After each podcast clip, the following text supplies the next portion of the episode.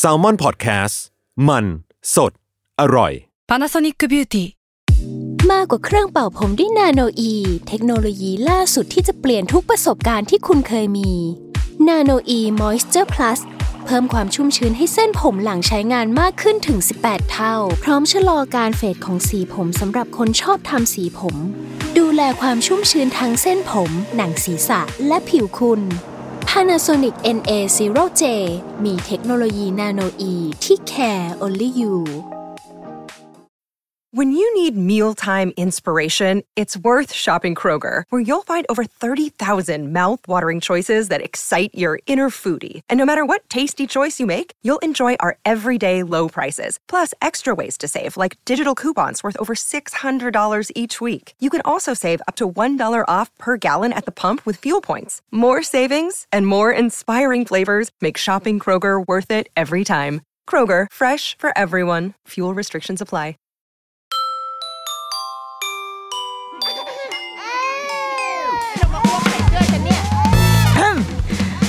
ดอะรุกี้มัมคุณแม่มือสมัครเลี้ยงกับนิดนก สวัสดีค่ะดอะรุกี้มัมคุณแม่มือสมัครเลี้ยงกับนิดนกค่ะ อยากจะดึงเอาข่าวที่ก็ค่อนข้างเก่าไปแล้ว คือณวันที่อานตอนเนี้ยคือฉันต้องบอกหมด เพราะว่าเดี๋ยวคนฟังอะจะมาหาว่าทำไมแกเอาข่าวที่เก่าขนาดนี้มาเล่าให้ฉันฟัง แต่ว่าเราอัดในเดือนธันวาคมของปี 2564 แต่ว่าเทปนี้มันจะไปออนแอร์ในเดือนมกราหกห้าแต่เราก็ ไม่อยากปล่อยผ่านอะรู้สึกว่าเรื่องนี้มันน่าสนใจดี มันถกเถียงได้ อ่า มันมันดูน่าถกเถียงดีกว่า ก็เลยขออนุญาตนำเอาข่าวที่อาจจะเอาไปแล้ว ในณตอนนั้น คือดิฉันไม่สามารถคาดเดาได้จริงๆว่า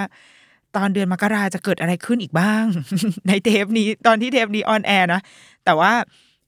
คิดว่าสิ่งที่ยังอยู่แน่นอนก็คือ นายกยังน่าจะยังอยู่ นางน่าจะยังไม่ออกไปคือทำไมมันเศร้าวะอ่า แต่ว่า เรามาว่ากันที่ข่าวนี้ก่อนคือ เห็นเป็นข่าวอันนึงค่ะ เป็นการแคปหน้าจอไลน์มาจากคุณแม่ คุณแม่คนหนึ่งอันนี้ได้ได้มาจากเว็บไซต์ของช่องเจ็ดนะ news.ch7.com อ่าพาดหัวก็คือ นี่หรือคำพูดครู เด็กอนุบาลหนึ่งไปโรงเรียนร้องไห้ไม่หยุด แนะผู้ปกครองถ้ามาแล้วร้องไม่ต้องมา อ่านี่คือพาดหัว และเนื้อหาเนี่ยเป็นที่วิพากษ์วิจารณ์การว่าผู้ใช้ Facebook รายหนึ่ง ได้โพสต์รูปภาพซึ่งเป็นการแคปหน้าจอในกลุ่มไลน์เด็กอนุบาลหนึ่ง แล้วก็เขียนว่า เมื่อหลานน้อยอนุบาลหนึ่งไปโรงเรียนวันแรก ต้องยังไงอะคะพี่ตา ก็ครูลงมาในกลุ่มชั้นอหนึ่งขนาดนี้ อันนี้เป็นแคปชั่นนะคนที่โพสซึ่งเข้าใจว่าน่าจะเป็นแบบคุณป้าหรือคุณยายหรืออะไรเพราะว่าเขาใช้คำว่าหลานเนาะทีนี้ข้อความในแชทอะค่ะ มันก็มีอยู่ว่าคือคุณครูก็จะพิมพ์มาบอกว่า น้องร้องให้ไม่หยุดเลยค่ะ พรุ่งนี้ไม่ต้องมาก็ได้นะคะ คุณผู้ปกครองก็บอกว่าแล้วให้ไปอีกวันไหนคะ ให้ไปรับเลยไหมคะ ครูก็พิมพ์มาอีก เหมือนเป็นการไม่ตอบ ไม่ได้ตอบคำถามที่ที่ผู้ปกครองถามไปครูก็บอกว่า ถ้าน้องมาแล้วร้องไม่ต้องมาค่ะทำให้เพื่อนไม่มีสมาธิไปด้วยผู้ปกครองก็บอกว่า คือไม่ต้องไปเรียนแล้วใช่ไหมคะ น้องคงยังไม่ได้ปรับตัว ครูก็บอกว่าค่ะ ทำงานที่บ้านได้ค่ะ เด็กเข้าใหม่ยังไม่ร้องเลยค่ะ ผู้ปกครองสอนเองที่บ้านนะคะ แต่สนใจเรื่องรับงานให้ลูกหน่อยค่ะ ครูก็พิมพ์ออกมา เด็กไม่พร้อม ครูไม่บังคับ ก็จบ ทีมข่าวออนไลน์ ช่องเจ็ดสี ก็ได้ฉันไปเรียกช่องเจ็ดสีเดี๋ยวเขาตีปากเขาชื่อว่า 7 HD อ้าเราเป็นยุคแบบดิจิตอลทีวีจะมาช่องเจ็ดสีเลยยะช่อง 7 HD เนี่ยก็ได้สอบถามไปยังผู้โพสต์เรื่องราวดังกล่าว ซึ่งเป็นคุณป้าของเด็ก ก็ระบุว่าหลานเรียนอยู่ระดับอนุบาลหนึ่งที่โรงเรียนแห่งหนึ่งในจังหวัดพิษณุโลก ซึ่งตนอะก็รู้สึกว่าคำพูดของคุณครูไม่น่ารักเลย และตอนนี้ทางครอบครัวก็ได้ตัดสินใจให้เด็กย้ายโรงเรียนเป็นที่เรียบร้อยแล้วอะทีนี้ก็จะด้วยด้วยรู้สึกที่มีความรู้สึกกับข่าวนี้เพราะว่าหนึ่งคือเป็นเด็กที่อยู่วัยเดียวกับลูกเรา อยู่อนุบาลหนึ่งเหมือนกัน แล้วก็เพิ่งจะไปโรงเรียน คือคำว่าเพิ่งจะไปโรงเรียนคืออย่างของน้องคนนี้เดาว่าอาจจะเป็นการไปโรงเรียนครั้งแรกจริง ๆ นะแต่ว่าอย่างลูกเราก็คือเพิ่งเปิดเทอมในวงเล็บที่ว่าเปิดเทอมเมื่อปีที่แล้ว2564นะ ดังนั้นอะ มันมีความรู้สึกร่วมเยอะ เพราะว่าคิดว่าเข้าใจทั้งในมุมของคุณแม่หรือคุณป้าเนี่ยที่ที่เป็นคนดูแลน้องอะค่ะ แล้วก็พอจะนึกภาพของคุณครูออก นึกภาพความวินาศสันตโรในห้องเรียนที่คุณครูต้องเผชิญอะออกเหมือนกัน แล้วอยากจะเอามาแบบ คิดวิเคราะห์แยกแยะ นิดนึงเหมือนกัน แล้วก็ชวนคิดคือไม่อยากให้ เราเราสึกว่าเรื่องเนี้ยมันไม่ใช่แค่ดราม่าที่จะเอามาแค่แคปหน้าจอไลน์แล้วเอามาด่าครูอะถึงแม้ว่ามันดูน่าด่าคือ ความพ่อความแม่ของพวกเราอะเราเห็นแบบเพื่อนเราแชร์กันไปก็แบบนั่งครูอะไรเงี้ยก็เป็นการด่ากันกันแบบฟัดฟัน ซึ่งในใจเราถามว่าด่าไหมด่าคือแวบแรกที่อ่านอะคือสะบดขึ้นมาแล้วว่าเฮ้ยแบบนี้ได้เหรอวะแต่ว่าพอพอไปอ่านอีกสักสองสาครั้ง ซึ่งทำไมกูต้องจริงจังกับเรื่องแบบนี้ กับการเรียนหนังสือจริงจังขนาดนี้ไม่รู้ พอมาอ่านอีกสองสาครั้งก็ ก็พบว่ามันมีอะไรที่น่าสนใจมากกว่าแค่ที่จะไปโจมตีที่คุณครูอย่างเดียว ที่เราน่าจะเอามาขยายความต่อ และจริง ๆ ก็อาจจะเป็นหน้าที่ของสื่อ ซึ่งนะตอนนี้ก็คือทำหน้าที่สื่อ แทนไปด้วยคือไม่รู้ไม่รู้ว่า สื่อจะนำพาเราไปได้ไกลกว่าแค่ดราม่านี้หรือเปล่าอะแค่ดราม่าที่ว่า คุณครูดูพูดจาไม่ดีกับเด็กจังเลยอย่างเงี้ย แต่เราเราพาไปพามันไปได้ไกลกว่านั้นไหม ดังนั้นวันนี้ก็จะขอพาไปอาจจะไม่ไกลมาก อาจจะไม่ได้ไปถึงประมาณแม่ห้องสอน ตอนนี้อาจจะอยู่ประมาณแค่สิงห์บุรี แต่ก็ถือว่าไกลจากกรุงเทพแล้วนะคะ อะเริ่มต้นก่อนว่า ถ้าเอาแว็บแรกนะ เท่าที่อ่านอะมีหลายมีหลายอันที่เขาเลยกเห็นค้านอะเห็นค้านหรือว่าน่าหงุดหงิดในใจ พอสมควร ก่อนอื่นคือต้องมานึกภาพของเด็กๆที่ไปโรงเรียนก่อนนะ นี่คือเด็กอนุบาลหนึ่งสมมุติว่าเท่าที่อ่านอาจากจากข้อความลน์คือมันเนื้อหามันมีน้อยมากคือเราไม่สามารถรู้แบ็กกราวอะไรได้มากกว่านี้อีกแล้ว แต่จากการเดาคือเดาว่าน้องเนี่ยเป็นเด็กเก่า เพราะว่ามีประโยคหนึ่งที่ครูบอกว่า เด็กเข้าใหม่ยังไม่ร้องเลยค่ะ เลยเดาว่าน้องคนนี้น่าจะเป็นเด็กเนอร์เซอรี่ที่นี่มาก่อน แล้วก็อ่าเพิ่งขึ้นอนุบาลหนึ่งทีนี้การเปิดอนุบาลหนึ่งของเด็กในในยุคนี้ค่ะ ในเมื่อปลายปีที่แล้วถ้าเรายังพอจำกันได้ มันเป็นการเปิดเทอมที่ไม่ปกติ เพราะว่าจริง ๆ เด็ก ๆ ต้องเปิดเทอมเดือนพฤษภาคมนะเราจะพูดบนพื้นฐานของเด็กโรงเรียนไทยปกตินะคะ เด็กจะเปิดเทอมเดือนพฤษภาคม แต่ว่าเมื่อปีที่แล้วด้วยสถานการณ์โควิด เด็ก ๆ เปิดพฤษภาคมก็จริง แต่ว่าเขาต้องเรียนออนไลน์ จะไม่ว่าจะระดับชั้นไหนก็เหอะโดนจับเรียนออนไลน์กันหมด และโรงเรียนเพิ่งเพิ่งจะมาเปิดจริง ๆ คือ ต้นเดือนพฤศจิกายนไล่เรียงกันไป บางโรงเรียนเพิ่งจะมาเปิดเดือนธันวาหรือว่าบางโรงเรียนรอจะ kick off เดือนมกราคมด้วยซ้ำมันเป็นการเปิดเทอมที่ที่ไม่ใช่ว่าเขาปิดเทอมอะ ไม่ใช่ว่าปิดเทอมเหมือนเราปิดเทอมภาคฤดูร้อนอะ มันจะมันจะสดใสซาบซ่า แล้วเราจะเปิดเดือนพฤษภามาด้วยความ ด้วยความตื่นเต้นด้วยความเห่อโรงเรียนใหม่ อันนี้บนบนพูดแบบเด็กปกตินะ แต่นี่มันคือเด็กอนุบาลที่จริง ๆ แล้วด้วยวัยของเขาก็ยังควรจะต้องอยู่กับพ่อแม่ เราเราจะไม่มาไม่มานั่งพูดกันเรื่องที่ว่าทำไมต้องส่งเด็กไปโรงเรียนนะ เพราะว่าเราก็ส่งลูกไปโรงเรียนเหมือนกัน คือพ่อแม่แล้วว่าเจ็ดแปดสิบเปอร์เซ็นบนโลกนี้ยังยังจำเป็นจะต้องส่งลูกไปโรงเรียน แล้วมันไม่ใช่ความผิด ไม่ใช่เรื่องผิด เออ ไม่ใช่เรื่องที่แบบ ฉันเป็นแม่ที่ไม่ดีหรือเปล่าที่ลูกส่งไปโรงเรียนหรือเปล่า คือเราว่า อันนี้เราต้องพักสิ่งนี้เอาไว้ก่อนแล้วนะ เพราะว่าเงื่อนไขชีวิตเราไม่เหมือนกันเนาะแต่จริง ๆ แล้วโรงเรียน โรงเรียนชั้นประถมวัย โรงเรียนอนุบาล ควรที่จะเป็นที่ที่พ่อแม่สบายใจได้ที่เราจะส่งลูกไป นี่คือสิ่งที่ควรจะเป็นถ้าในประเทศอื่น ๆ ที่พ่อแม่เขาก็ก็โยนโยนลูกไว้ที่โรงเรียนแล้วก็ตัวเองไปทำงาน โดยที่ไม่ได้ต้องรู้สึกผิดอะไร นั่นก็เพราะว่าพราะเขารู้ว่าโรงเรียนอนุบาลมันไว้ใจได้ ลูกเขาไปแล้วมันสอดคล้องกับแนวทางที่พ่อแม่อยากให้ อ่านี่คือ เราจะตัดไอ้พวกสิ่งที่จะทำให้บังเกิดการดราม่าออกไปก่อนนะ คือถ้าจะคุยกันเรื่องเนี้ยเดี๋ยวไว้คุย ไว้ขยี้กันได้ แต่ตอนนี้เราจะพูดบนพื้นฐานว่า เรายังต้องส่งลูกไปโรงเรียนอยู่ทีนี้น้องก็ต้องไปโรงเรียนในสภาวะที่แบบ เอเรียนออนไลน์มา ซึ่งมันไม่ใช่เรื่องสนุกเนาะการที่เด็กๆเรียนออนไลน์ไม่ใช่สิ่งสนุกไม่เหมาะกับวัยของเขา แล้วที่สำคัญคืออยู่กับพ่อแม่มานานมาก อยู่กับที่บ้านมานานมาก นานเรียกได้ว่า ตั้งแต่แรกเกิดเนี่ยน่าจะไม่มีช่วงเวลาไหนที่ได้อยู่กับพ่อแม่และครอบครัวนานเท่าช่วงโควิดเมื่อปีหกสี่อะอีกแล้วอะมันเจ็ดแปดเดือนอะมันนานมากนะ ถึงแม้ว่า เราไม่แน่ใจว่าจังหวัดพิษณุโลกเนี่ยล็อกดาวน์นานเท่าอย่างกรุงเทพหรือเปล่า แต่ว่าพอกันแหละ อาจจะหย่อนหย่อนกันเป็นหลักแบบสองสามเดือนอะ แต่มันก็ยาวนานอยู่ดี คือเขาติดบ้านแล้วอะ คือเด็ก ๆ รู้สึกว่าสถานที่ที่ปลอดภัยของเขาคือบ้าน ไม่ว่าจะเบื่อหรือว่าจะเซ็งหน้าอากงอาม่าแค่ไหนแต่ว่า เออบ้านมันก็คือที่ที่เขาเขาก็ happy นะพอเขามองไปเขาเห็นสมาชิกในครอบครัว อยู่ร่วมกันไปหมด ทั้งทั้งที่ในสถานการณ์ปกติอะเขาไม่ได้เจอผู้คนเยอะขนาดนี้หรอก ไม่ได้เจอพ่อไม่ได้เจอแม่เพราะว่าพ่อแม่ออกไปทำงาน แต่ตอนนี้ทุกคนอยู่ในบ้านให้เขาเห็นหมด สภาพจิตใจคือจิตใจของเด็กๆอะ มันจะไม่เหมือนกับการเปิดเทอมปกติแน่นอนอยู่แล้ว เราคิดว่าคนที่ทำงานด้านเด็กคุณครู คุณพ่อคุณแม่ น่าจะต้องรู้สิ่งนี้อยู่แล้วว่าในการเปิดเทอมครั้งนี้มันจะไม่ราบรื่น เหมือนเช่นทุกครั้ง คือในการเปิดเทอมของอนุบาล มันไม่มีทางราบรื่น แต่ครั้งนี้อาจจะยากกว่าเดิมก็ได้ ดังนั้นพ่อคุณครูมาบอกว่าแบบ น้องร้องอะ น้องร้องไห้ขนาดเด็กเก่า เด็กมาใหม่ยังไม่ร้องเลยอะไรเงี้ย เอาในในฐานะที่แบบ เป็นคุณครูปฐมวัยอะเป็นครูอนุบาลเรารู้สึกว่าพูดแบบนี้ไม่ได้ ในมุมแม่เลยนะฉันแบบ ถ้าฉันเป็นคุณแม่ที่ได้คิดได้เห็นอันเนี้ย ฉันก็คงจะพิมพ์ยาว คงจะพิมพ์ยาวไปหรือไม่ก็คือโทรคุยกับคุณครูเหมือนกันว่าเอ่อเข้าใจสถานการณ์ทั้งหมด แต่คิดว่าคุณครูพูดแบบนี้อาจจะไม่ถูกต้องคือคุณครูต้องมันมันเป็นค่าดีฟอร์ว่า มันเหมือนกับคนทำงานไอทีแล้วต้องรู้วิธีการแบบการเอาโปรแกรมออกและลงโปรแกรมอะ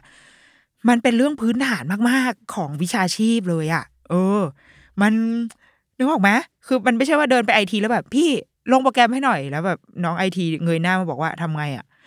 มันนี่มันคือพื้นฐานที่สุดกูยังไม่ได้ให้มึงแบบเอาไวรัสออกอะไรอย่างเงี้ยเลยนะนี่คือแค่ให้ลงโปรแกรมอะแล้วทำไม่ได้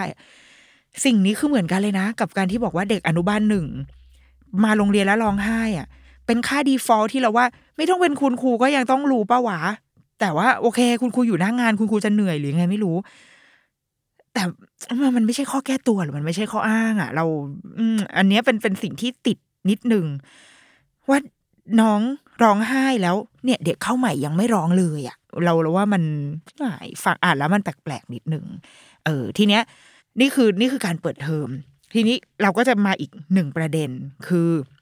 ไอความที่เราอ่านแล้วเราแบบรู้สึกติดติดขัดขัดอะเพราะว่าอะถ้าอยากจะลองเข้าข้างคุณครูนิดนึง อยากจะลองเข้าใจในมุมคุณครูนิดนึง มันมีจุดที่ฉุกคิดขึ้นมาว่า เอ๊ะ หรือว่าคุณครูอะ กำลังกำลังเหนื่อยอยู่หรือเปล่า เพราะว่าพอครูบอกว่าน้องคนนี้ร้องและทำให้เพื่อนไม่มีสมาธิไปด้วย ภาพที่เราจินตนาการเองก็คือ มีเด็กคนนึงกำลังแว่แว่แว่แล้วไอ้เพื่อนที่เหลือก็คือนั่งมองว่าแบบเอ้ยไอ้นี่ร้องไห้ทำไม แล้วคุณครูก็ไม่รู้ว่าจะจัดการกับใครก่อน เพราะนี่เดาเองว่ามีครูอยู่คนเดียวในห้องนั้น ถ้าครูไปดูแลเด็กที่กำลังร้องไห้ เด็กคนอื่นที่ไม่ได้ร้องไห้ ก็จะงงเลย แล้วก็อิสระเสรีหรือเปล่าเอาฉันงั้นพวกเรากลับไปเฮ้ยเฮ้ยเป็นการออกไปกล้าๆซ่าอยู่ข้างนอกเลยหรือเปล่า มันเหมือนกับว่า เอ๊ะ ครูไม่พอเหรอ หรืออย่างไร ก็เลยลองไปหาข้อมูลดูค่ะ ก็พบว่าจริง ๆ แล้วบ้านเราอะ มันมีเขาเรียกว่า มาตรฐานของสถานพัฒนาเด็กปฐมวัยแห่งชาติอยู่ เขาบอกว่าเด็กอายุต่ำกว่าหนึ่งปีเนี่ย จะต้องมีอัตราส่วนครูหนึ่งคนต่อเด็กสามคน และจำนวนเด็กในกลุ่มกิจกรรม กลุ่มละไม่เกินหกคน ก็คือหมายความว่าเด็กสามคนจะต้องมีครูหนึ่งแต่ถ้าจะมีการรวมกลุ่มกันปุ๊บเนี่ย ในหนึ่งกลุ่มที่จะทำร่วมกันอะต้องไม่เกินหกถ้าสมมติว่าในห้องมีสิบสองคนก็จะต้องแบ่งเป็นสองกลุ่ม แต่คุณครูจะมีสี่คน อันนี้คือเด็กหนึ่งขวบนะ เด็กต่ำกว่าหนึ่งขวบ เด็กอายุต่ำกว่าสองขวบมีอัตราส่วนครูหนึ่งคนต่อเด็กห้าคน กลุ่มกิจกรรมไม่เกินสิบคนก็คือคูณสองไปมาตรฐานเดียวกัน เด็กอายุต่ำกว่าสามปี อัตราส่วนครูหนึ่งคนต่อเด็กสิบคนจำนวนเด็กในกลุ่มกิจกรรมกลุ่มละไม่เกินยี่สิบคน และสามปี จนถึงก่อนเข้าปหนึ่งก็คืออนุบาลหนึ่งถึงอนุบาลสามอัตราส่วนครูหนึ่งคนต่อเด็กสิบห้าคน จำนวนเด็กในกลุ่มกิจกรรมกลุ่มละไม่เกินสามสิบคน นี่คือมาตรฐานพัฒนาเด็กปฐมวัยแห่งชาติโอ้โหซึ่งซึ่งก็เพิ่งรู้เว้ย คืออย่างนี้ในประวัติศาสตร์ของเราที่เคยจะไม่ใช่คำว่าประวัติศาสตร์ ประสบการณ์สิเออจากประสบการณ์ที่แบบไปดูโรงเรียนมาช่วงที่หาโรงเรียนให้ลูก หรือว่าช่วงที่แบบ ไปคุยกับโรงเรียนทำคอนเทนต์ไปสัมภาษณ์โรงเรียนอะไรอย่างเงี้ยค่ะอ่าซึ่ง ต้องต้องพูดบนพื้นฐานในวงเล็บก่อนว่า ส่วนใหญ่จะเป็นโรงเรียนเอกชน แล้วก็โรงเรียนนานาชาติเสียเป็นส่วนใหญ่นะ โรงเรียนนานาชาติโรงเรียนนานาชาติก่อน นานาชาติเนี่ย เด็กห้องหนึ่งอะจะไม่เกินออถ้าจำไม่ผิดประมาณยี่สิบคน ถึงยี่สิบสี่คนจะไม่ให้เกินจำนวนนี้ โดยที่จะมีคุณครูเนี่ยคุณครูหลักๆเออเรื่องเรื่องจำนวนเด็กนี่อาจจะต้องแบบแล้วแต่นะแล้วแต่แต่ละโรงเรียนนะคะ แต่ว่าไม่เยอะอะคือเอาเอาเป็นว่าจำนวนเด็กต่อห้องอะไม่เยอะ และค่ามาตรฐานของคุณครูในแต่ละห้องอะค่ะค่ะขออนุญาตพูดบนพื้นฐานเด็กอนุบาลหนึ่งขึ้นไปเนาะจะมีคุณครูสามคนคือหนึ่งคือคุณครูด้วยด้วยความเป็นโรงเรียนอินเตอร์ คุณครูก็จะเป็นครูฝรั่งหนึ่งคน จะมีครูฝรั่ง ที่ที่เหลือก็จะไปแล้วแต่โรงเรียนและบางคนก็จะเป็นคุณครูแบบ native speaker เลย บางคนก็จะคัดเลยว่าจะเป็นต้องเป็นครูที่เป็น UK เท่านั้น US เท่านั้นอะไรเงี้ยอันนี้รายละเอียดมาก ถัดมาจะมีครูผู้ช่วยหนึ่งคน แล้วก็อีกหนึ่งคนจะเป็นพี่เลี้ยงเป็นแนนนี่ ดังนั้นในหนึ่งห้องจะมีสามคน บางโรงเรียนจะมีเพิ่มแนนนี่เป็นสองคน หรือเพิ่มครูผู้ช่วยสองคน แต่ส่วนใหญ่ครูหลักจะไม่เพิ่ม เข้าใจว่าเป็นด้วยบัตเจ็ตเพราะว่าเรื่องเรื่อง ค่าเขาเรียกอะไรค่าค่าเทอมค่าตัว อาจจะราคาสูงกว่าเดาว่านะ อันนี้คือมาตรฐานโรงเรียนนานาชาติทั่วไป อย่างโรงเรียนที่ลูกเคยเรียนเมื่อตอนที่เขาเป็นเนอร์เซอรี่อะค่ะ คือเคยคุยกับเจ้าของโรงเรียนมันเป็นมันเป็นไม่เชิงโรงเรียนอะมันเป็นเหมือน day care เป็นสถานเลี้ยงเด็กอะแต่ว่าเจ้าของเป็นชาวต่างชาติ แล้วเขาก็เคยพูดว่า เขาไม่ค่อยเห็นด้วยกับการที่ให้คุณครูหลักอะ เป็นชาติใดชาติหนึ่ง คือเขารู้สึกว่าอย่างอย่างโรงเรียนเขาเนี่ย เขาจะมีคุณครูหลัก เป็นทั้งครูต่างชาติ แล้วก็ครูไทยอยู่ในวันณะเดียวกัน เออ เอาใช้คือเขาไม่ได้พูดคำนี้นะ แต่ว่าเพื่อให้เห็นภาพอะเขาเขาพูดเขา มันมันหมายความว่าแบบนี้ว่า อืม ด้วยความที่เราอยู่ในประเทศไทยอะดังนั้นภาษาไทยมันก็จะหายไปไม่ได้ แล้วมันไม่ควรถูก ไม่ควรถูกทรีตเป็นเป็นเทียที่สองอะ มันควรจะอยู่ในระดับเท่ากันที่ว่าภาษาทั้งสองภาษามันพาราเรลไปด้วยกันได้ ดังนั้นศักดิ์สิทธิ์ของคุณครูที่เป็นครูฝรั่งกับครูไทยเนี่ยเท่ากัน ก็คือเป็นครูหลักเหมือนกัน แล้วที่เหลือก็เป็นแนนนี่เป็นพี่เลี้ยง รู้สึกถ้าจะไม่ผิดมีครูผู้ช่วยด้วยนะคะ แต่ว่าอ่าคนที่เหลือก็จะเป็นเป็นคนไทยแล้วเป็นครูผู้ช่วยเป็นพี่เลี้ยงที่คอยดูแล แต่ว่าคุณครูที่เป็นครูหลักอะ่ะเป็นเขาเรียกค่าเท่ากัน ไม่ว่าจะเป็นครูชาติไหนเป็นมีค่าเท่ากันหมด ซึ่งเออเราเราเราเองก็เห็นด้วยกับแนวทางแบบนี้เหมือนกัน ว่าก็จริงคือ ไม่งั้นคำพูดของครูไทยบางทีมันไม่ศักดิ์สิทธิ์เหมือนกันนะเออหรือเปล่าคือถ้าเราไม่ได้ทรีตเขาว่าเขาก็เขาก็เทียบเท่ากับคุณครูฝรั่งอะไรเงี้ยหรือว่าตัดมาอีกทีคือโรงเรียนปัจจุบันที่ลูกเรียนอยู่อะค่ะ ตอนที่เขาอยู่เนอร์เซอรี่คือวัยคือสองถึงสามขวบ จะ อัตราส่วนคือเด็กห้าต่อครูหนึ่งอย่างห้องเขามีเด็กยี่สิบคนจะมีคุณครูสี่คนอยู่ในห้อง แล้วตอนนี้เขาอยู่อนุบาลหนึ่งจะมีเด็กประมาณยี่สิบสี่ถึงยี่สิบห้าคน แล้วก็คุณครูสามคน อัตราส่วนมันจะปรับมันจะเป็นแปดต่อหนึ่งจากเดิมเด็กเล็กเป็นห้าต่อหนึ่งเนาะพอโตขึ้นมาหน่อยจะเป็นแปดต่อหนึ่งแล้วก็คุณครูทั้งสามหรือสี่คนในห้องอะค่ะ จะวันณะเดียวกันวันณะเดียวกันคือเป็นครูทั้งหมด เป็นคุณครูอะเป็น เป็นคนที่คุริฟายว่าเป็นครูมาแล้ว คือไม่ไม่ได้มีใครถูกทิดว่าเป็นเป็นแนนนี่หรือว่าเป็นผู้ช่วย โอเค แน่นอนมันต้องมีครูหัวหน้าห้อง มีคนที่แบบ เป็นหัวหน้าทีมอะมันต้องมี แต่ว่าที่เหลือทดแทนกันได้หมด ไม่ใช่ว่า เฮ้ย คนนี้ทดแทนไม่ได้เดี๋ยวพ่อแม่ไม่ไว้ใจ เพราะว่าเขาเป็นแค่ครูผู้ช่วยอะไรเงี้ยไม่ใช่ ทุกคนเทียบเท่ากันหมดในหนึ่งห้อง ดังนั้นมันก็เรารู้สึกว่ามันเฟกซิเบิลกว่า อย่างตอนนี้พอมีโควิด พอเขาจะต้องแยกกลุ่มกัน ก็คือคุณครูทุกคนก็จะสามารถดูแลเด็กได้ ไม่ต้องสลับวันใด ๆ กันมาเรียน เพราะว่าทุกคนคือครูไงทุกคนคือคุณครูที่ดูแลเด็กได้เทียบเท่ากันหมด อันนี้คือที่โรงเรียนลูก ดังนั้นน่ะ จากการที่เราเคยคือนี่ก็เป็นแม่เนาะไม่ไม่ได้เป็นครู แต่ก็เคยไปนั่ง observe ลูกตอนที่เขาเพิ่งเปิดเทอมวันแรกตอนที่เขาอยู่เนอร์เซอรี่อะไรเงี้ย คือด้วยด้วยภาพห้องเรียนที่เราเข้าใจค่ะ โอเค มันเป็นไปได้ที่มีเด็กร้องไห้ และมันมันโอเคมันหมายความว่าเขาไม่พร้อม แต่มันไม่ไม่ใช่ว่าเขาจะไม่พร้อมไปตลอดชีวิตนะ เขาแค่ไม่พร้อมในวันนั้น และเด็กที่ไม่ร้องไห้ ดูเหมือนว่าพร้อม แต่ว่าไม่ได้หมายความว่าวันพรุ่งนี้หรือมะรืนนี้เขาจะไม่ร้องไห้นะ เราไม่อยากไปแบบเลเบลคือเราเราอยากให้ดูเด็กเป็นปัจจุบันอะปัจจุบันขณะว่าวันนี้เขาเกิดเหตุการณ์อะไรกับเขาเขาเป็นยังไง แล้ววันพรุ่งนี้เขาอาจจะ บวกก็ได้ หรืออาจจะลบก็ได้เว้ยมันมันเป็นไปได้ทั้งหมด เราจำได้ว่าเวลามองเข้าไปเราไปส่องดิฉันก็นั่งเป็นนักส่อง นักส่องลูกตอนเช้า ก็จะเห็นภาพบางวันที่มีเด็กที่แบบร้องไห้มา คือลงจากรถก็คือแบบแรดออกมาแล้วอย่างเงี้ย สิ่งที่คุณครูทำก็คืออุ้มเลยอะอุ้มมาเหมือนให้ให้เขารู้ว่า เขาไม่ได้อยู่กับคือคุณพ่อคุณแม่ไม่ได้ดูแลเขาไม่ได้อุ้มเขา แต่ครูอุ้มอยู่นะมีคนให้ซบอะเออให้ซบให้ร้องไห้ด้วยอย่างเงี้ย แม้ว่าเด็กก็จะแบบอาจะเอาแม่จะหาแม่อะไรเงี้ยนั่นก็โวยวายไปแต่ว่าครูอุ้มอยู่ อย่างนั้นมันอุ่นใจโวยวายไปยังไงก็ไม่รู้แต่ว่า โอเค มีคนดูแลเขาแหละแล้วว่าข้างในมันก็ได้รับการเยียวยาประมาณหนึ่งแล้วครูคนเนี้ย ก็รับบทนางอุ้มไปเลยจ้า ตอนเข้าแถวเด็กๆอีกเด็กคนอื่นก็คือแดนกระจาย ลูกลูกดิฉันก็คือนางก็แดนเละเทะพระอาทิตย์ยิ้มแฉ่งนะจ๊ะยิ้มไปจนถึงปากซอยนางก็เล่นเล่นเต้นเต้นไป คุณครูที่อุ้มน้องคนนั้นที่นะ ตอนนี้ยังไม่พร้อมอะก็ยังอุ้มอยู่ แต่ถามว่าเขาร้องไห้ไหมเขาไม่ร้องแล้วนะแต่ดูจากหน้าคือก็ไม่พร้อมเหมือนกัน คือหน้าก็ไม่สามารถไม่ได้จะมาเอนจอยแบบพระอาทิตย์ยิ้มแฉ่งได้นะจ๊ะแต่ว่าแต่โอเคขึ้น ไม่ร้องไห้ไม่แผดเสียงแล้ว เพราะคิดว่า คงรู้แล้วว่าร้องไปก็ไม่ได้อะไร เพราะว่าพ่อแม่กลับไปหมดแล้วจ้าพ่อพ่อแม่ก็คือ ไปแล้วนะ แล้วก็เอ่อเหยียบคันเร่งออกไปจากโรงเรียนเรียบร้อย เขาก็เลยหยุดร้อง แต่ว่าตายังบวมๆแล้วก็หน้าตาก็ยังตุยๆอยู่ยังไม่ได้ไม่ได้พร้อม ไม่ได้พร้อมเต้นพร้อมเรียน แล้วบางทีคุณครูคนเนี้ยแหละ จะอุ้มคือบางทีบางวันอะคืออุ้มสองแขนเลยก็มีเว้ยและถ้ามีเด็กที่อารมณ์ไม่ดีมากกว่าหนึ่งหรือสอง ขาว่างนี่คะคุณครู ก็คือเกาะขา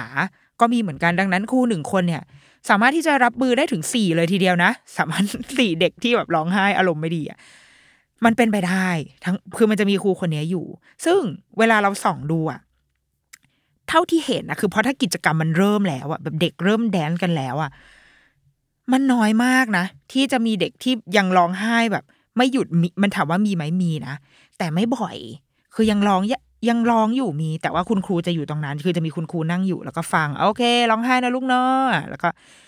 ก็รับฟังกันไปอะ แต่ว่ามันมีแนวโน้มว่าเดี๋ยวเขาจะหยุดอะ เดี๋ยวเขาจะเดี๋ยวเขาจะพออะ เออ แต่ว่าทำไมในเคสอันเนี้ย ที่คุณครูบอกว่า ถ้าน้องร้องแล้วเดี๋ยวเพื่อนจะแบบเสียสมาธิไปกันหมดอะ เอ๊ะมันไม่มีคนเข้าไปดูแลเขาหรอ หรือยังไงวะหรือมันมีครูอยู่คนเดียวในห้องแล้ว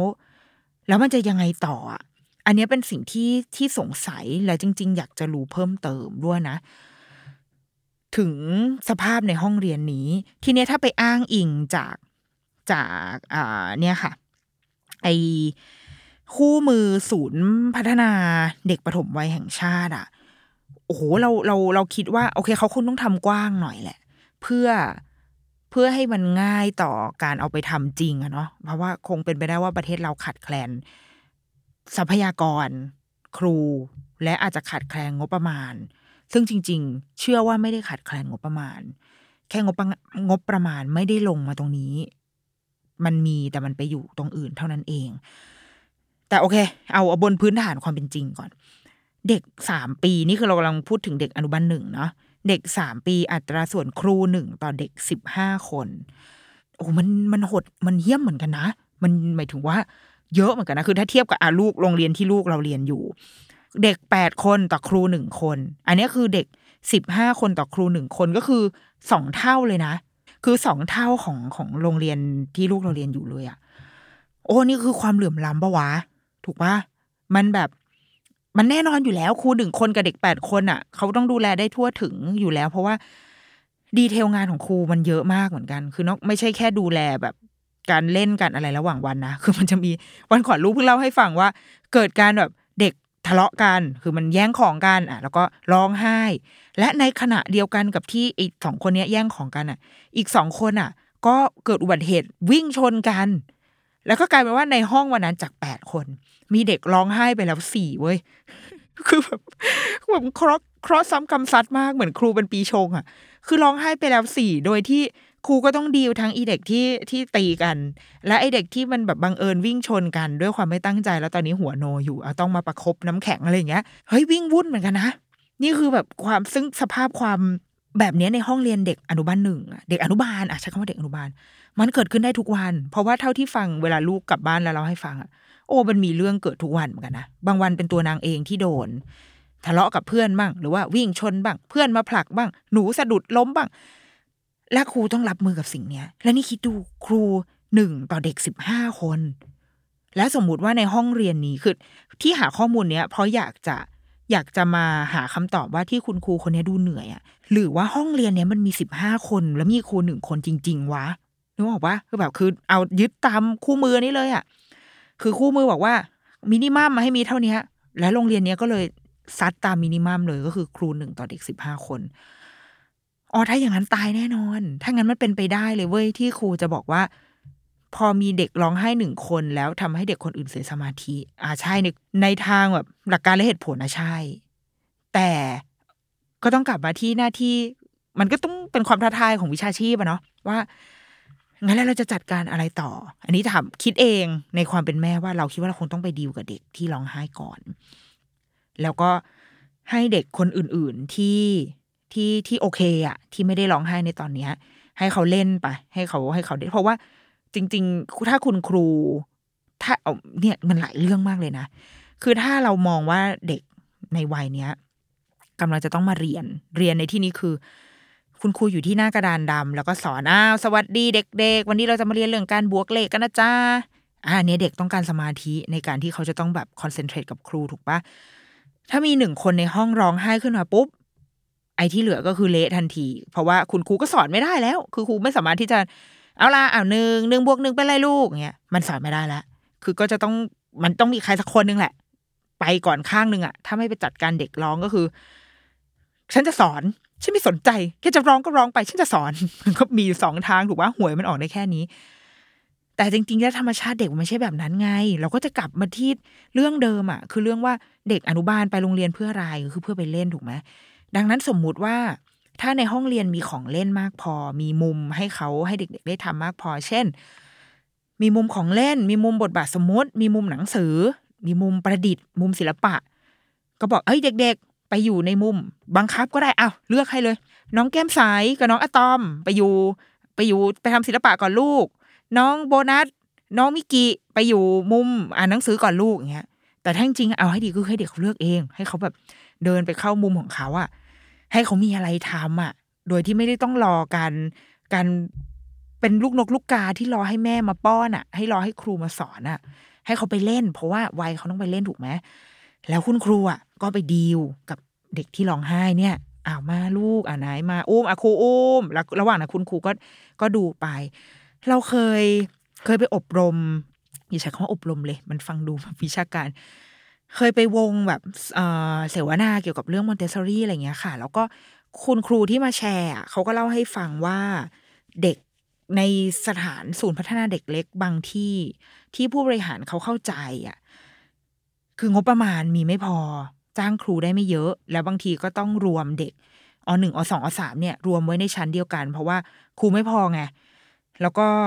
ไม่สามารถจ้างครูได้มากกว่านี้ เพราะว่าถ้าดูเนี่ยคือถ้าดูจากดูจากไอ้มาตรฐานเนี่ยมันเป็นไปได้นะว่ามันทำให้โรงเรียนไม่สามารถเบิกงบประมาณมาจ้างครูได้เพียงพอ มันมันต้องการเด็กเยอะมากอะ่ะเขาก็เลยต้องเรียนแบบคละวัย ซึ่งจริง ๆ แล้วในวัยอนุบาลมันไม่เป็นไรเท่าไหร่นะ เพราะว่าคือเขาก็ยังอยู่ในวัยถือว่าเป็นปฐมวัยเหมือนกัน แล้วเขาแบบ อย่างโรงเรียนของโรงเรียนลูกก็เป็นชั้นเรียนคละวัยเหมือนกันค่ะ ในห้องเขาจะมีเด็กทั้งอหนึ่งอสองอสามเรียนด้วยกันผอ.ของศูนย์พัฒนาเด็กเล็กที่แบบอยู่ต่างจังหวัดเลยอะ่ะเขาพอเขาได้มารู้แนวทางมอนเตสซอรี่อะเขาก็เลยเอาไอ้วิธีการจัดห้องเรียนแบบเนี้ย ไปใช้ในศูนย์พัฒนาเด็กเล็ก แล้วมัน work เพราะว่าหนึ่งคือห้องเรียนแบบมอนเตสซอรี่คือคละวัยอย่างถ้าเด็กเล็กเขาเรียก casaสักอย่างใช่ไหม เด็กวัยไหนก็เรียนนั่งเรียนด้วยกันได้อยู่แล้ว เพราะว่าเด็กๆจะเลือกตามความสนใจโดยที่มีมุมต่างๆ คุณครูก็ไปจัดมุมให้เขา และมีครูแค่คนเดียวกับเด็กสิบยี่สิบคนพอ เพราะว่าครูมีครูแค่มีหน้าที่ดูให้มันเรียบร้อยอะอาจจะคอยแบบเตือนนิดหน่อยว่าถ้าเด็กคนไหนที่เขาอาจจะยังไม่เข้าใจระบบจะเพิ่งมาเริ่มเรียนแล้วยังไม่รู้ว่าอ่าเล่นแล้ว เลือกกิจกรรมแล้วเอากลับไปเก็บเข้าที่นะอะไรเงี้ยไม่รบกวนซึ่งกันและกันนะทุกคนโฟกัสในสิ่งที่ตัวเองเรียนอะไรเงี้ย เออคือมีครูน้อย คือมันตอบโจทย์ ความเด็กเยอะและครูน้อยได้ นี่คือที่เคยไปฟังมานะคะ ซึ่งรู้สึกว่า เออ มันก็มันก็เป็นทางออกที่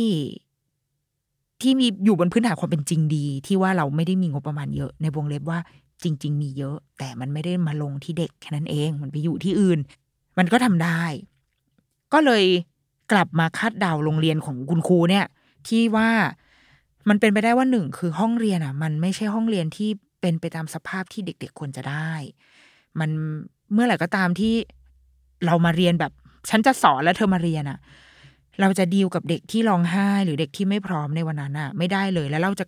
คัดเด็กคนนั้นอะ ออกไปจากห้องนี้เลย เพราะเรารู้สึกว่าเขาไม่พร้อมที่จะตั้งใจฟังเราสอน มันน่าเศร้าเหมือนกันนะเศร้าสองสเต็ปอะหนึ่งคือเด็กๆ ไม่ใช่วัยที่จะมานั่งหน้ากระดานดำอะ มานั่งมองหน้ากระดาน แล้วก็คุณครูสอน มันไม่ใช่วัยของเขา และสองคือ พอมีเด็กที่ไม่พร้อมขึ้นมา เขาก็ถูกขับผลักใส่ไล่ส่งอะว่าออกไป ออกไปจากห้องดีกว่า มันทำให้เพื่อนคนอื่นเสียสมาธิ มันเหมือนเราเสียสองต่อเลยนะ คือเราเสียทั้งเด็ก มันไม่ใช่เสียแค่เด็กคนที่ร้องไห้คนเดียวที่ว่าเขาถูกเขาถูกเอาออกไปจากห้องเรียนนี้ไม่มีใครเวลคัมให้เขาอยู่ในห้องเรียนนี้ แต่ไอเด็กที่นั่งเรียนอยู่ก็เสียไปด้วยนะ คือเสียโอกาสที่จะได้เล่น และได้เติบโตในแบบที่เด็กๆควรจะได้ มันน่าเศร้าในสองต่อเหมือนกัน ทีนี้เราต้องโทษครูหรือเปล่า เราคิดว่าในจากสิ่งที่คุณครูพิมพ์มาบางอย่าง เรารู้สึกว่า เออก็ไม่สบายใจเหมือนกัน เห็นแล้วก็แบบ อืมอีกนิดหน้าคุณครูอะไรเงี้ยอย่างเหมือนอย่างไอ้เรื่องที่บอกอะเรื่องที่ว่าเด็กอหนึ่งเลยต้องไม่ร้องไห้อะ แต่ก็อยากจะชวนชวนไปสสำรวจสภาพแวดล้อมในการทำงานจริง ๆ ของคุณครูเหมือนกันว่า แล้วครูยังไหวจริง ๆ อยู่ใช่ไหม คุณครูคนนี้อาจจะต่อสู้มากับพออมามากแล้วก็ได้ว่า เฮ้ยพออครูไม่พอนะ ช่วยรับเพิ่มหน่อยได้ไหมพออก็บอกว่าเอ้ยไม่ได้ ก็ไม่มีเงินไง เราจะรับได้ไง คุณครูก็ต้องแบบ อดทนหน่อยนะสอนสอนสอนไปหรือเปล่า คุณครูอาจจะแบบไปต่อสู้มาแล้วหรือเปล่า หรือคุณครูเองอาจจะเคยได้บอกพออแล้วว่าพออไอ้มาเรียนบวกลบอะ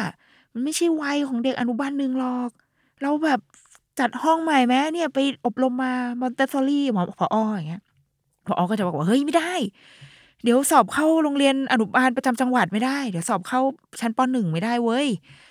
ต้องแบบต้องสอน พ่อแม่เขาอยากให้เรียนอย่างเงี้ยหรือเปล่าคุณครูอาจจะต่อสู้มาแล้ว เป็นแบบคล้ายๆ เป็นคุณครูแบบคุณครูปลดแอกอยู่ในโรงเรียนไปแล้วก็ได้ แต่ว่าต่อสู้ไม่ได้ก็เลยต้องยอมจำนนในระบบ แล้วก็ความเครียดสะสมก็เลยมาลงที่เด็กและผู้ปกครอง หรือเปล่า แล้วอยากแบบเนี่ยแล้วอยากแบบชวนมองให้มันแบบรอบๆอะว่า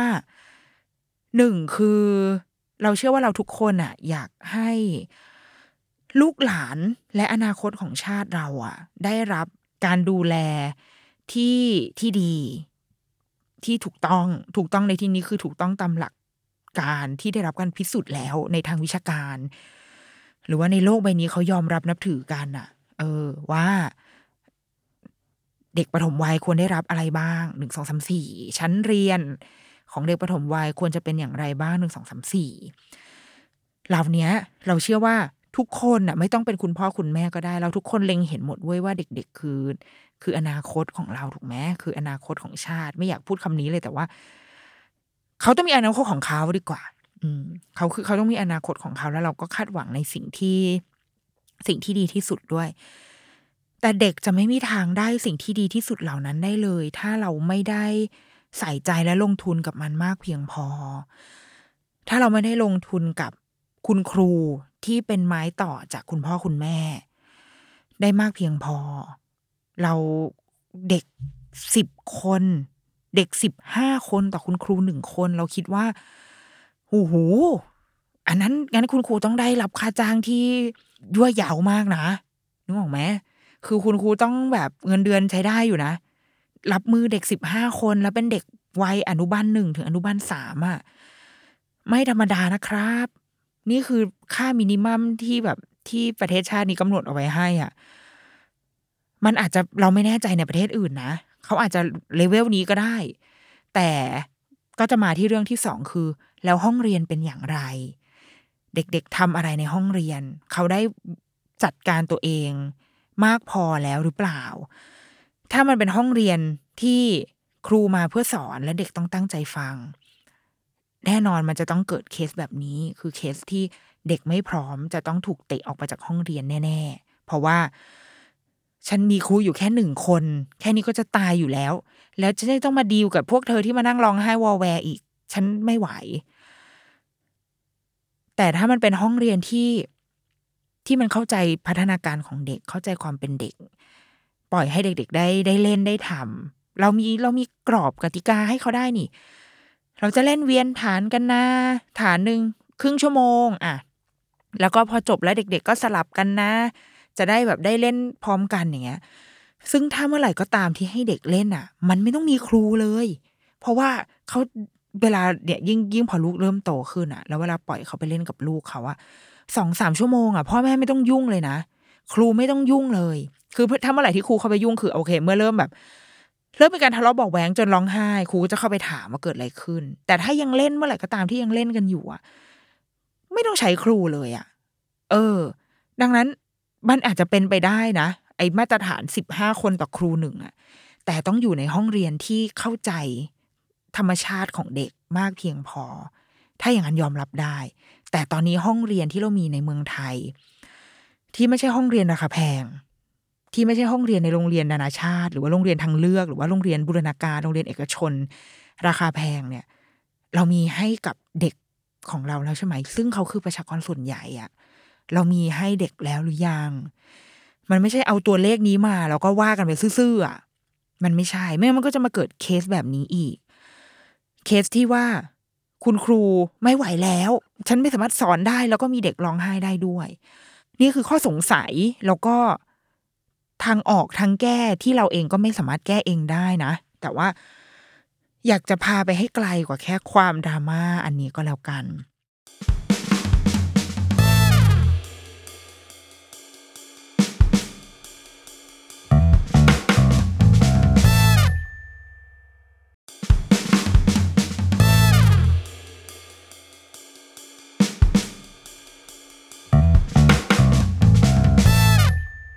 ทีเนี้ยในมุมของคุณพ่อคุณแม่บ้าง ว่าแล้วทีนี้ยังไงดี ลูกร้องไห้ใน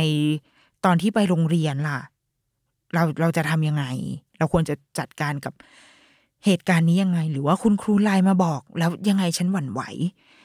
ข้อที่หนึ่งคือเราคิดว่าคุณครูไม่ควรไลน์มาบอกเลยรู้ปะ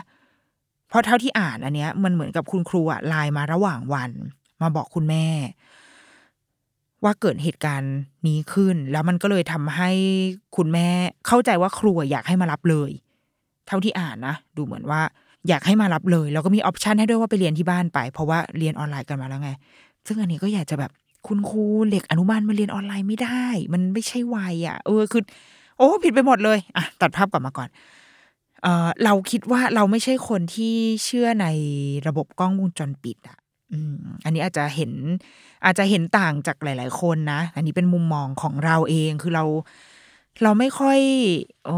เห็นด้วยกับการติดกล้องวงจรปิดในห้องเรียนเท่าไหร่ เมื่อปีที่แล้วเนาะปีไม่สิหกสามใช่ไหมปีก่อนมันมีเคสโรงเรียนดังแห่งหนึ่งที่ว่าคุณครูแบบออทำร้ายเด็กเอาถุงดำมาคลุมอะไรเงี้ย มันก็ทำให้พ่อแม่แพนิคอ่าใช่ แล้วก็ นำไปสู่การเรียกร้องในหลาย ๆ โรงเรียนว่าอยากให้ติดกล้องวงจรปิด แต่ว่าเราเราเรารู้สึกว่ามันมันไม่ได้เป็นการแก้ปัญหาที่ต้นเหตุอะ มันมันปลายเหตุมากๆ คือถ้าคนที่คันไม้คันมืออยากทุบหลังเด็กอะ สุดท้ายเขาจะไปหาที่ทุบได้โดยที่ไม่มีใครเห็นอยู่ดีแหละเขาพาเด็กเข้าห้องน้ำแล้วก็อึกอึกอึกเข้าไปอย่างเงี้ยมันก็ทำได้ถูกปะคือ มันไม่ได้ไปแก้ที่นิสัยคน ไม่ได้ไปแก้ที่การคัดเลือกบุคลากรครูอะ แต่มันเป็นการไปแก้ที่ปลายเหตุวางคันชิติดกล้องวงจรปิดเลย หรือถ้าวันนั้นครูไม่แคร์แล้ว คือแบบกูจะทุบอะทำไมอะลาออกออกเป็นออกเว้ยทุบแล้วก็ไป ออกออกก็ออกค่ะแล้วก็ลาออกเพราะว่า ตอนนั้นอาจจะค้นพบอาชีพใหม่ที่ทำรายได้ได้ดีกว่าดังนั้นขอทุบหลังเด็ก เป็นการทิ้งทวนอาชีพครูซะหน่อยอย่างเงี้ยเขาก็ทำได้ป่ะ เพราะว่ากล้องวงจรปิดมัน มันแค่ถ่ายทอดให้เราดูให้เรามีหลักฐาน แต่มันไม่ได้แก้ต้นเหตุแค่นั้นเองอะเราเราเลยรู้สึกว่า ซึ่งเราเคยใช้นะอีกล้องวงจรปิดเนี่ย ตอนที่เราเออเวลาเวลาออกไปทำงาน แล้วก็คุณย่าต้องมาดูลูกใช่ไหมคะเราก็จะแอบดูเว้ยซึ่งเราค้นพบเลยว่า เวลาเราแอบดูอะเราจะเป็นกังวลหุดนั่งมอไซค์กำลังนั่งมอไซค์จะไปจากที่หนึ่งไปที่หนึ่งแล้วมันว่างไงอยู่บนมอไซค์ไม่มีอะไรทำก็กดเปิดกล้องวงจรปิดดู พอเห็นอะไรนิดหน่อยๆอะ แล้วจะแบบอ้ทำไมทำแบบนี้ มันจะคันอะ ซึ่งแบบ อีกล้องสมัยนี้ก็ฉลาดมากสามารถส่งเสียงเข้าไปด้วย ซึ่งบางทีมีความคล้ายผีดิมีความคล้ายวิญญาณ ที่นั่งนั่งอยู่แล้วคนที่นั่งอยู่ในห้องอะเขาก็คงแบบเฮ้ยเสียงอะไรวะอยู่ดีมีเสียงคนพูดมา ดังนั้นเราจะไม่เราไม่เคยใช้อีโมดนี้นะเพราะมันน่ากลัวเกินไป บางทีบางคนคือโทรไปเลย ไม่ได้ แม่อย่าทำแบบนี้อย่างเงี้ยมันก็เหมือนคนที่เขาดูแลลูกให้เราอะเขาก็ไม่ได้ออ t h o r i t y อะคือแบบโอ้โหกูจะทำอะไรก็โดนจับผิดตลอดเวลาเลยวุ้ยอย่างเงี้ย เราก็อย่างเช่นอะอย่างเช่น ยกเคสที่ดูที่ดูซอฟๆหน่อยเช่นแบบว่า คุณยายชอบแอบป้อนข้าวอ่าสมมติคุณคุณยายป้อนข้าวลูกไอ้พวกแม่สายที่แบบห้ามป้อน พอเห็นป้อนแล้วก็จะคันมากโทรเข้าไป แม่จะปป้อนข้าวลูกได้ไง แล้วก็เป็นปัญหาใช่ไหมระหว่างเอ่อแม่ลูกไปอีก เรารู้สึกว่ามันทำให้เราเสียเวลา อืม เสียเวลาเอาคือเอาเวลาไปไปนั่งคิดงานดีกว่าทุกวันนี้ยังทำงานไม่ทันเลย พอมาเห็นอะไรแบบนี้แล้วมันจะหยุดคิดไม่ได้อะแล้วมันมันจะทำลายหนึ่งวันของเราเหมือนกัน แทนที่เราจะได้ไปโฟกัสกับงานแล้วกลับบ้านไปกับลูกด้วยจิตใจ อันผ่องใสผ่องแผ้วพุทธคุณกลับบ้านเนี้ยกลายเป็นว่าโอ๊ยวันนี้ฉันต้องมาแก้นิสัยที่คุณยายป้อนข้าวลูก ลูกมานี่มากินเองมันมันเครียดอะเออ ก็เลยไม่ค่อยเห็นด้วยกับแนวทางนี้เท่าไหร่นักนะ รวมถึงเนี่ยค่ะ การที่แบบคุณครูไลน์มาบอกอะ่ะ เราก็เราคิดว่าบอกได้แต่บอกเมื่อเหตุการณ์จบไปแล้ว เพราะว่ามันคือหน้าที่ของคุณครูไง ในการที่จะต้องดูแลเด็กคือตอนนี้เด็กอยู่ในมือคุณครู การที่จะทำให้เด็กเราหยุดร้องไห้ หรือว่าให้เด็กเขาพร้อมที่จะมาทำกิจกรรมเนี่ย เป็นงานคุณครู มันมันไม่ใช่งานแม่ คืองานแม่ มีหน้าที่ที่จะเตรียมลูกให้พร้อมที่สุดหมายถึงว่าดูแลจิตใจ สร้างสายสัมพันธ์ให้ให้อาหารให้น้ำคืออันนั้นคืองานแม่ แต่ถ้าเด็กเขาไปอยู่ในโรงเรียน แล้วเขาไม่โอเค อันนั้นงานครู และมันไม่สามารถที่จะแบบ เด็กร้องคุณแม่มารับกลับไปเลยค่ะ ไม่ได้ อันนี้ทำไม่ได้ เพราะว่าเราว่ามันคือข้อตกลงที่เราต้องสร้างร่วมกัน แต่สิ่งเนี้ยเราว่าเป็นข้อตกลงไม่ได้ หรือเต็มที่นะ ถ้าทำได้คือหนึ่งวัน แต่จะหลังจากนี้จะไม่มีอีกแล้ว เพราะไม่งั้นเด็กจะเรียนรู้ว่าอ๋อถ้าฉันอยากกลับบ้านฉันร้องไห้ ฉันก็จะได้กลับ แล้วงั้นงั้นแล้วเมื่อไหร่จะได้ไปโรงเรียนวะ คือพรุ่งนี้ร้องไห้อีกครูก็ส่งส่งกลับบ้านแม่ก็มารับพรุ่งนี้ร้องไห้อีกครูส่งกลับบ้านแม่มารับ แล้วเมื่อไหร่วงจรนี้จะจะจบอะ่ะ เออ มันคือข้อตกลงที่เราต้องสร้างร่วมกันมากกว่า ระหว่างโรงเรียนกับบ้านและกับเด็ก หลาย ๆ โรงเรียนช่วงนี้ค่ะ เราเริ่มเห็นแล้วว่า จริง ๆ มันมันแล้วมันมันมีวิธีการหลากหลายมากนะ อย่างถ้าตอนที่ลูกไปแคมป์ของของโรงเรียนนานาชาติที่เป็นแบบสายฝรั่งเศส อันนั้นคือเขาให้หักดิบเลย คือมาเลย จะร้องจะอะไรก็แล้วแต่ แต่ว่าให้มาเลย ไม่ต้องมีการ ไม่ต้องมีการปรับตัวใดทั้งสิ้น แต่มันก็จะมีสายแบบที่คอมโพมายหน่อยสสัปดาห์แรกมาโรงเรียนสองวัน มาแค่สองชั่วโมงด้วยนะ แล้วคุณแม่ก็ยังมาด้วย ซึ่งแม่แบบ เป็นที่บ่นของแม่ เพราะว่าแม่ก็คืออะไรเหนื่อย ฉันอยากให้ลูกไปโรงเรียนสักทีอะกูก็ยังต้องมาเข้าห้องเรียนอยู่อะแต่ก็โอเคง่ายคือ ค่อยๆ เป็นหนังทีเซอร์เป็นการฉายหนังว่าโอเคหนูมาโรงเรียนจะประมาณนี้นะ และโรงเรียนเนี่ย ปลอดภัยนะ แม่อยู่ด้วย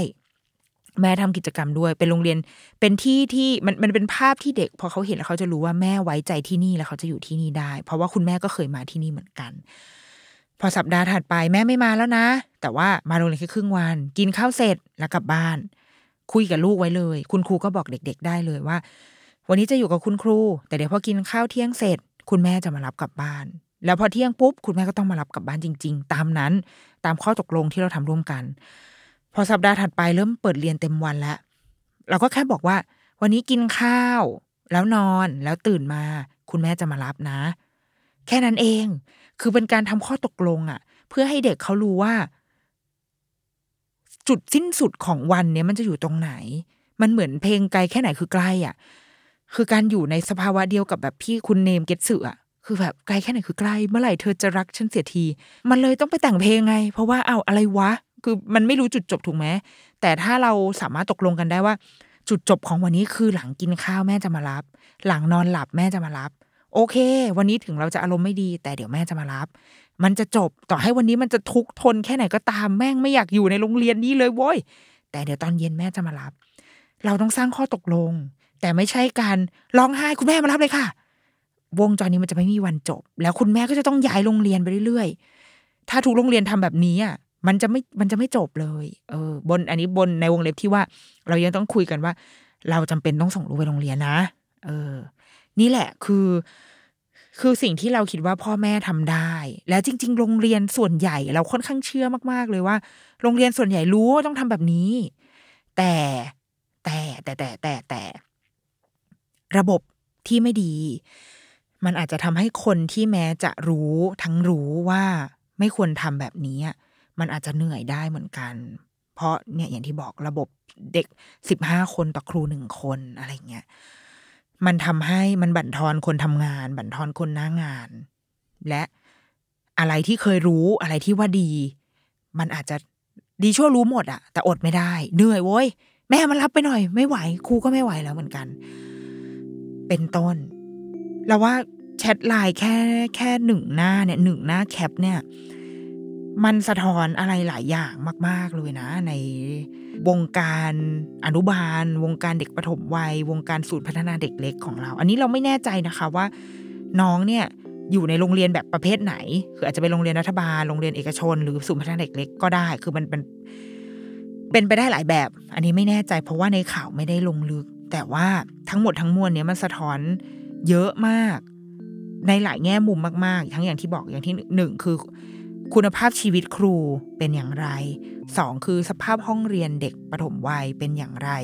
และสามคือเรื่องบทบาทของคุณพ่อคุณแม่ ในการช่วยเหลือโรงเรียน ในการเตรียมลูกในการคุยกับลูกทำอย่างไร แล้วข้อที่สี่คือเราคิดว่าที่มันงอกมาคือเรื่องการเรียนออนไลน์ ที่เหมือนเหมือนเหมือนกลายเป็นการติดใจไปแล้วอะติดลมติดใจว่าดูเหมือนมันทำได้แล้วเราก็เลยจะทำต่อ ซึ่งจริงๆ เราคิดว่า ทดแทนไม่ได้ ยังไงก็ตามกับเด็กปฐมวัยการเรียนออนไลน์ไม่สามารถทดแทนการเรียนในห้องเรียนได้เลย อันนี้แบบโดยด้วยความสัตย์จริงจริงๆเลยนะอะทั้งหมดทั้งมวลก็คือ The Rookie Mom ของสัปดาห์นี้ค่ะ ถ้าเกิดว่าใครเป็นคุณครูจริงๆอยากฟังมุมมองของคุณครูอนุบาลมาก ๆ โดยเฉพาะคุณครูที่ที่อยู่ในสิบห้าต่อหนึ่งถ้าเกิดว่า มีคุณครูได้ผ่านมาฟังรายการเนี่ยอยากจะแบบชวนมาแลกเปลี่ยนว่ะ อยากเข้าใจมากขึ้นกว่านี้ แล้วก็เพื่อที่เผื่อถ้าได้ข้อมูลอะไรเราอาจจะไปคุยกันในครั้งหน้าๆหรือถ้าเป็นไปได้ได้คุยกับคุณครูด้วยเลย ก็จะอาจจะดีนะคะ